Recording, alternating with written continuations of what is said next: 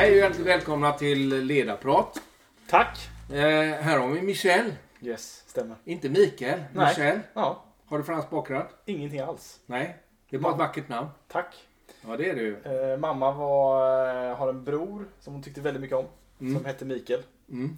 Och hon ville gärna ha någonting som var liknande. Mm. Då blev det Michelle. Och jag heter ju Ulf. Just det. Ja, varg. Ja, och då fick min mamma massa kritik. Jag är ju född 58. Att jag kunde vara så barbarisk som gav barnen djurnamn. För lillbror heter Björn. Sådär. Men jag har ju haft förmånen att kunna säga det när man är i Kina. För då är det något bra. Varje som djurnamn är det. Så Michelle är ju ett klassiskt. Idag ska vi prata utbildning. Vi tänkte det. Och jag har tagit reda på lite om dig genom att prata med dig lite och läsa och sådana här saker. Du är ju en ung, aktiv man som var årets Chalmers 2013. Stämmer. Jag suger åt mig om ung framförallt. Ja, jämför du med mig så är du ju fruktansvärt ung. Jag blir 63 om några veckor. Ingen ålder. Så att, när man börjar lukta illa munnen på morgonen då vet du det. Men det är långt till det. Anyway, så jag tänker att 30 plus någonting. Stämmer vi? Ja. Och så har du blivit årchalmerist. Vilken institution var det? Industriell ekonomi. Du väljer det svåra. Det är svårare att komma ut men lätta alltså. Att komma ut från. Ja, precis. Hade du tänkt en karriär så med managementkonsult och bli vd och sånt eller? Jag har nog haft väldigt lite planer i mina dagar. Väldigt lite strategier på vad det är jag ska göra. Jag har ramlat in i saker. Alltså, kan man göra det? Tydligen. Det har funkat bra hittills. Jag har bara sett, min enda strategi har varit att göra saker som jag älskar. Saker jag tycker är kul. Det har varit den röda tråden inom allt. Sen har jag haft väldigt lite så här. Nu ska jag bli konsult eller jag ska komma in på det här bolaget. Utan jag har drivits av att göra saker som jag älskar. Det här ger man ju världen. Alltså man får ju bara tacka för på det sticket som gav mig här. För en av mina frågor var nämligen er organisatoriska struktur och på Nolly. Ja. Men vi kommer komma tillbaka till det. Men det är ju så att det du sa nu är det här med att jag vill göra saker med passion. Ja. Jag vill göra det jag älskar. Ja. Och förälskelse förändras över tid. Ja. Så att passion då är ju ingen dålig drivkraft när man tänker sig att bli entreprenör. Och var det passionen som också drev dig för att bli årets Chalmerist? Jag tror på något sätt passionen för att lösa problem. Alltså, jag har alltid gått igång på känslan av att liksom någon idé på lösning som jag har kommit på tycker någon annan är den bästa lösningen på deras problem. Den känslan driver mig något fruktansvärt. Att så här, shit, det här problemet har jag haft så länge. Och Michelle, du har kommit på en lösning som kan hjälpa mig med det. Och det är det bästa jag har sett. Den känslan är för mig obeskrivbar. Och det tror jag har drivit mig hela tiden. Så svårt är bra. Svårt är bra. Svårt är kul. Det är pappa, han var ju på Chalmers. Ja. Och i slutet av hans liv hade jag förmånen att anställa honom. Efter änkepension så anställde jag honom till mig. Perfekt. Så han jobbade hos mig ett antal år. Och då i slutet, när han blev riktigt gammal, så sa han så här: Ulf, kom inte med några enkla problem. Jag har inte tid med det. Nej. Och då blir det inte så många problemställningar ställda. Mm. Men däremot när de kom så var de riktigt svåra. Mm. Jag har respekt för det. För att om man inte undviker. Mm. Och det måste du ha upplevt på industriell ekonomi. Men problemet är ju ingenjörens arbetsgivare. Ja. Vad ska vi med alla ingenjörer till om inte det fanns problem? Nej. Och jag tycker det är det jag reflekterar ofta liksom, framförallt jag uppskattat ifrån tiden på Chalmers och liksom att ha läst till ingenjör. För mig är det ju vad jag fick strukturer och taktiker för att lösa problem. Alltså, jag fick lära mig att strukturera problem och jobba mig fram till lösningar. Inte att bara lära mig liksom så här, så här ser det alltid ut. Så här, det här är svaret på alla frågor. Utan så här hittar du svaret på alla dina problem. Så här ska du jobba för att tackla dina problem. Det är ju det värdefulla utifrån ingenjörskap. Upplever jag.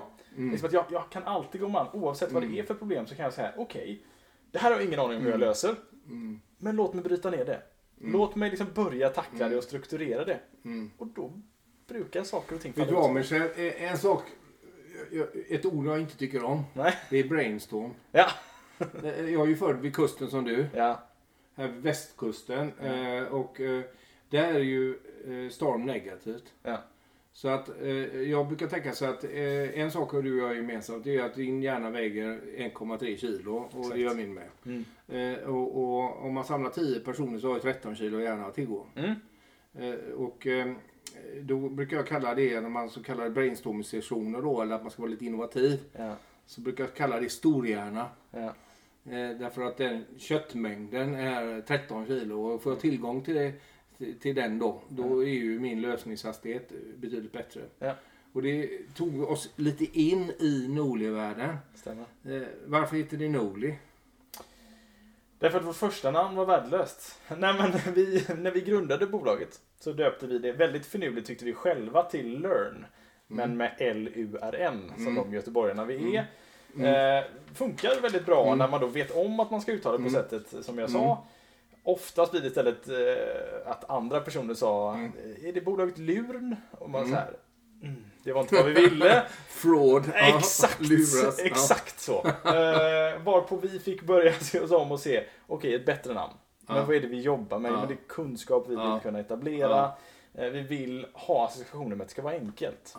Vi måste göra lärandet enkelt. Och just den här ändelsen med LD har väl ofta fått liksom symbolisera liksom det ligger bra i munnen också. Det ligger bra. Ja, det gör det, för det är lätt att säga. Jag är ju, ett av mina bolag heter ju Atentos och bildade jag i form av 1993 och fortfarande får jag bokstaverat till alla som man ringer och säger, kan du ta det här igen och igen? Ja. Och det är totalt värdelöst. Ja. Så Nolly ligger bra i munnen. Det gör det faktiskt. Och då man är inne på er hemsida så står det ju lite grann, du ska snart få berätta vad ni gör. Men jag har lite frågor varför ni gör som ni gör. Ja. Och då ställer det så här att vi jobbar inte mer än 40 timmar. Det är en av era statements. Ja. Och då kommer ju en automatisk, naturlig fråga till det här. Är du lat, Michelle? Det tror jag inte, men jag ser på min tid som någonting väldigt värdefullt och dyrbart. Och jag tror att när jag också är medveten om att det är en begränsad resurs så nyttjar jag den på ett bättre sätt. Ja, men varför inte 20 då? Ja, det är väl en jättebra fråga. Jag tror för att så mycket i vår omvärld också är styrt efter de 40. Vi behöver anpassa oss efter hur mycket fungerar och i många lägen måste vi också kunna adaptera oss utifrån andra organisationer. Ja. Och de 40 upplever jag, det är en ganska bra balans. Alltså där kan jag hitta en bra balans i mitt arbete tillsammans med att hitta mitt intresse utanför. Jag kan få göra saker där jag kan få inspiration, jag kan få nya infallsvinklar, prata med andra människor. Jag upplever att det är i de andra tiderna som oftast mycket idéer väcks. Alltså i samtalet med andra. Är 40 delat på 5 eller 7 dagar? 5. Ja, så jag kan inte smeta ut 40 på 7. Det kan du absolut göra, men min uppmuntran är att sprida ut. Ja, för det står på hemsidan, man får göra det som man vill. Ja. Så jag hade fått göra det då. Absolut. Vi kommer inte sätta några... Du får göra precis som du önskar vill. Du vet, min mat- och sovklocka, jag hatar att gå upp på morgonen. Men jag är ju tvungen att göra det för att klocktiden hos andra, de startar då vid 8 på morgonen eller 7:30 då, eller 6 eller 5 eller vad nu kan vara för tiden. Men om du frågar mig, Ulf, så startar jag gärna vid 10. Ja. Och jag tycker inte, jag är lite slackare nu på kvällarna än vad jag har varit. Jag har varit vände på dygnet och höll på så förut. Klocktid för mig är något väldigt, väldigt intressant. Ja. Och det handlar ju om lärandet i sig då. Att vi olika människor har ju olika lärcykler, enligt mitt förmenande, för hjärnan är ju konstruerad. Så en del är ju lite upp morgonen och kör igång tidigt och en del behöver mycket sovtid och en del behöver lite sovtid. Ja. Och därför tycker jag respekt för er standpoint. Det kräver ju dock viss synkronisering så att ni är ju så få nu. Hur många anställda är ni? 9. Ja. Men när du är 900 eller hur många ska ni bli? Förhoppningsvis inte 900. Nej, men alltså, kanske 100. 100? Ja.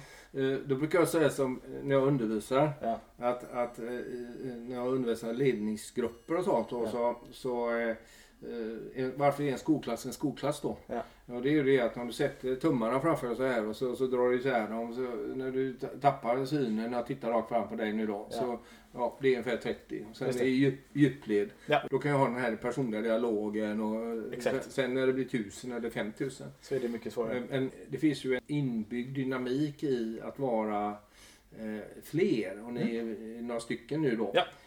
Och då är klart att ni är ju lite man sätter ju sin värdegrund och värderingsgrund då. Har du haft några uppsägningar? En. Mm. Var det smärtsamt? Det är det alltid. Mm. Alltså man vill alltid, man ser alltid en oändlighet tillsammans med alla. Mm. Men man vet också när man anställer extremt duktiga människor att andra kommer vara intresserade av att dra i dem. Mm. Och den första känslan är alltid att man blir ledsen. Och i nästa andetag fan vad kul att du fått det här. Jädrar vilka möjligheter. Så att, det är klart att man alltid vill ha en oändlighet tillsammans. Men det kommer ju aldrig ske. Det är ju en arbetsplats. Exakt. Jag brukar fråga så här. Hur många dagar arbetar utan lön?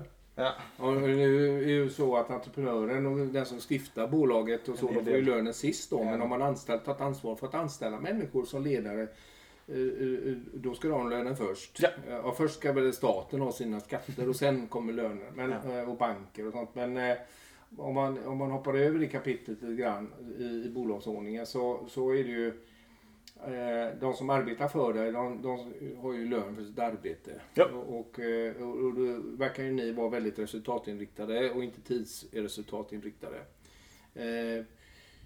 Har ni fasta löner? Det har vi. Har ni en massa bonusar och grejer? Ja, vi har bonusar liksom som utfaller utifrån prestationerna på bolaget.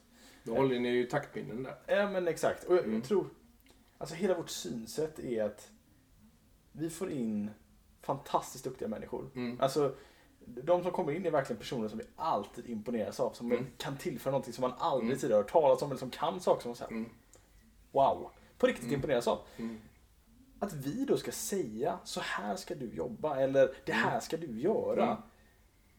Upplever jag som hål i huvudet. Det är så här, det är ju de här personerna som jag kommer in. Det är ju de som ska berätta vad du ska göra. Mm. Det är ju med hjälp av dem, vi har tagit in dem för att de är grymma människor. Vill ju bara att de ska förverkliga sig i våran kontext. Och att vi ska kunna få dra nytta av all den kunskapen och expertisen som de har. Det är ju skillnaden på ledarskap och management. Exakt. Och du talar om ledarskap nu. Du är bakom, jag menar, när du är 100 då, det är 3 eller 4 klassrum. Det kommer jag på hur stora de ska ha klassrummen för dig, eller 4. Och då får man synkronisera lite grann. Och jag menar,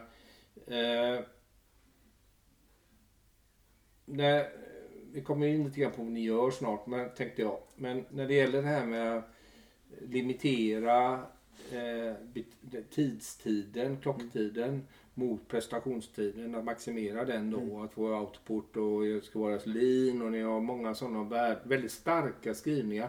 Så det kan jag ju säga till er, gå in på nolly.se.com var det. Men båda två. Så... Ja, se.com, whatever. Gå in där och kika, för jag tycker det är intressant och lite nästan för en äldre man som mig provocerande att läsa det.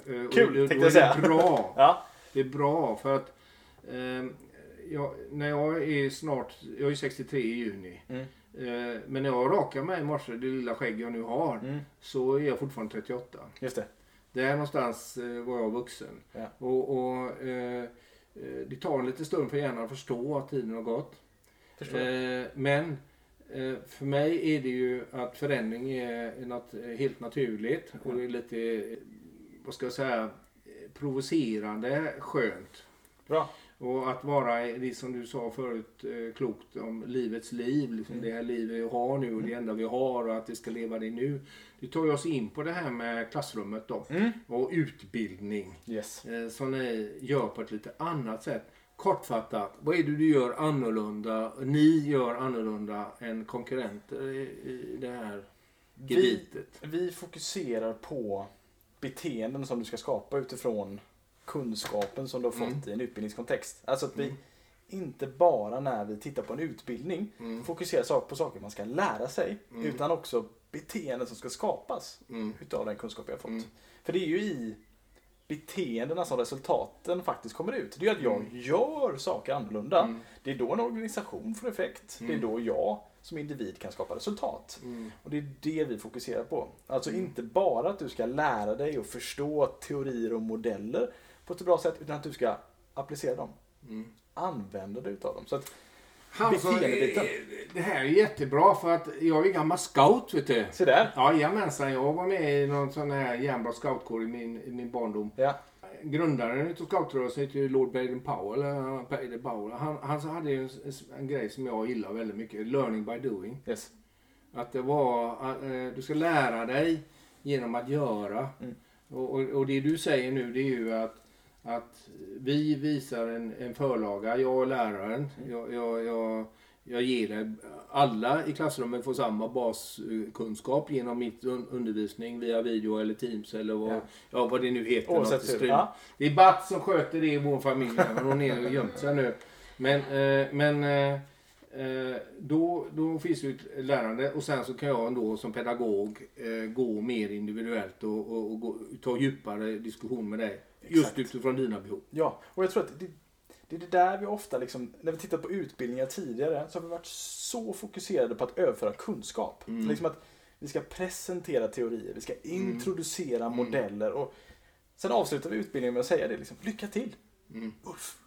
Kom igen nu, lycka till när du kommer tillbaka, och se till att komma igång och öva på de här sakerna i din vardag. Och vad blir det oftast? Man faller in i de där gamla hjulspåren, de trygga aktiviteterna som man vet precis hur man ska göra för att lyckas, istället för att använda sig av det där nya som kanske kan vara intressant men fortfarande lite läskigt.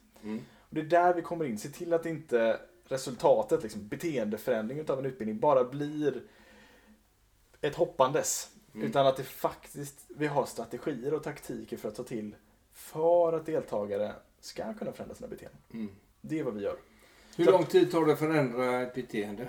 Forskning tittar väl på det på lite olika sätt. Man brukar säga någonstans 90-120 dagar, beroende på vad det är för typ av beteende. Och beteende är ju, det är ju ett spektra. Alltså vi har liksom helt automatiserade beteenden som att borsta tänderna. Vi tänker inte på att det är ett beteende. Och sen har vi andra beteenden där vi får jobba lite mer liksom, för att plocka fram exakt hur vi gör en aktivitet. Ett svårt samtal inom en organisation, om jag är chef exempelvis. Det kanske är ett beteende jag klarar av och genomföra ett sånt, men jag behöver kanske förbereda mig lite mer än vad jag behöver göra inför att borsta tänderna. Så det beror också lite på vart vi placerar beteendet i vårt spektra. Jag älskar vad du sa nu, för att i många år använder jag just tandborstning som ett exempel när jag handlar om beteendeförändring. Och då brukar jag säga 3 år för hjärnan just när jag borstar tänderna. För om jag nu säger så här, imorgon ska du borsta tänderna, Michelle, med vänster hand. Men, och det fixar du snabbt. Nu är jag tandläkare, så jag ska bedöma det kliniska resultatet. Och då kommer det ta ungefär 3 år för hjärnan att glömma bort att du någonsin har borstat med höger hand. Medan när du klipper av handen av en olycka och du ska gå tillbaka till höger, så tar det ungefär det som du säger, 60-90 dygn. Så sitter det perfekt igen.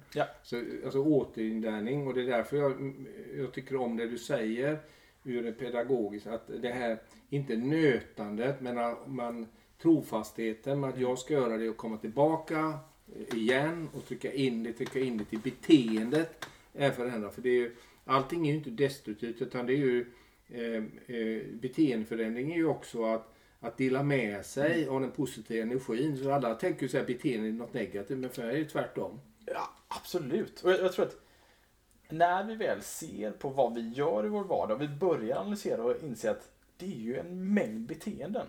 Och de har ju vi skapat genom att göra saker, precis som du är inne på.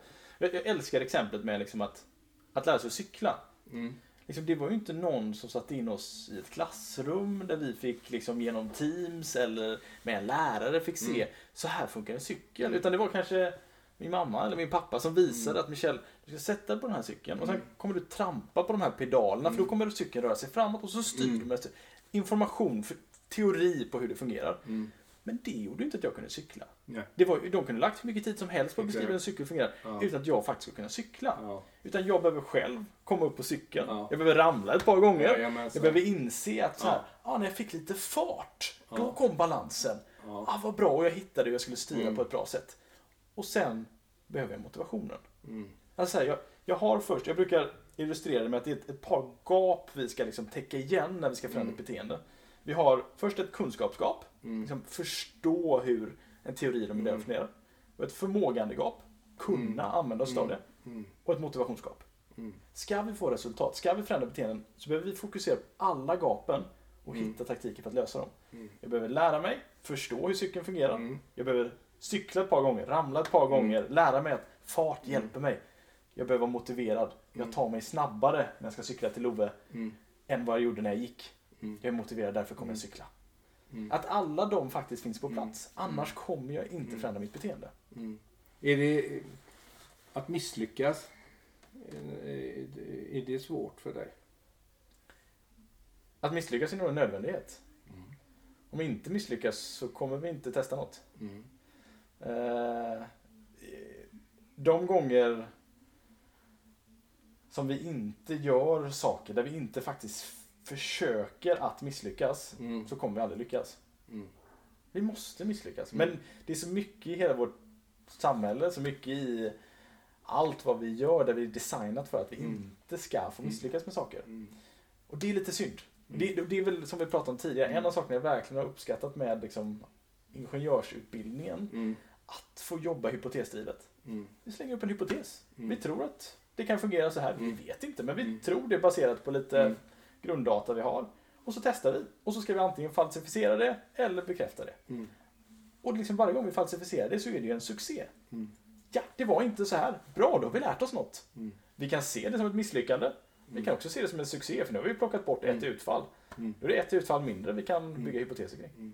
Ja, jag älskar att misslyckas. Ja. Därför jag har misslyckats med det mesta i yrkeslivet. Jag några saker jag är väldigt noga med att inte misslyckas. Jag försöker, de relationer jag ingår i, de försöker jag behålla på olika sätt. Det är väldigt viktigt för mig. Trofasthet mot vissa tankar. Men sen har jag drivit massor av bolag, det kan ni googla på. De som sitter och lyssnar på podden här, de har nog varit inne och kikat många. Men om du vet hur du inte ska driva ett fashionföretag till exempel, så kan du fråga mig, för jag vet mycket om vad vi inte ska göra. Ja.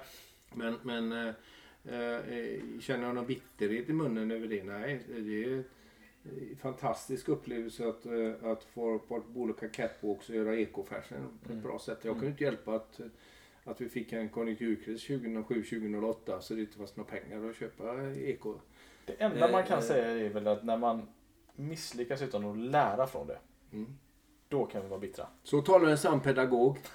Michelle, fantastiskt roligt. Jag skulle kunna ägna mycket lång tid sitta med dig, för du har en sån skön intensitet. Men jag vet att du har ett jätteviktigt kundmöte och du ska flytta dig 2,5 mil, och jag vill inte att du ska köra alldeles för fort.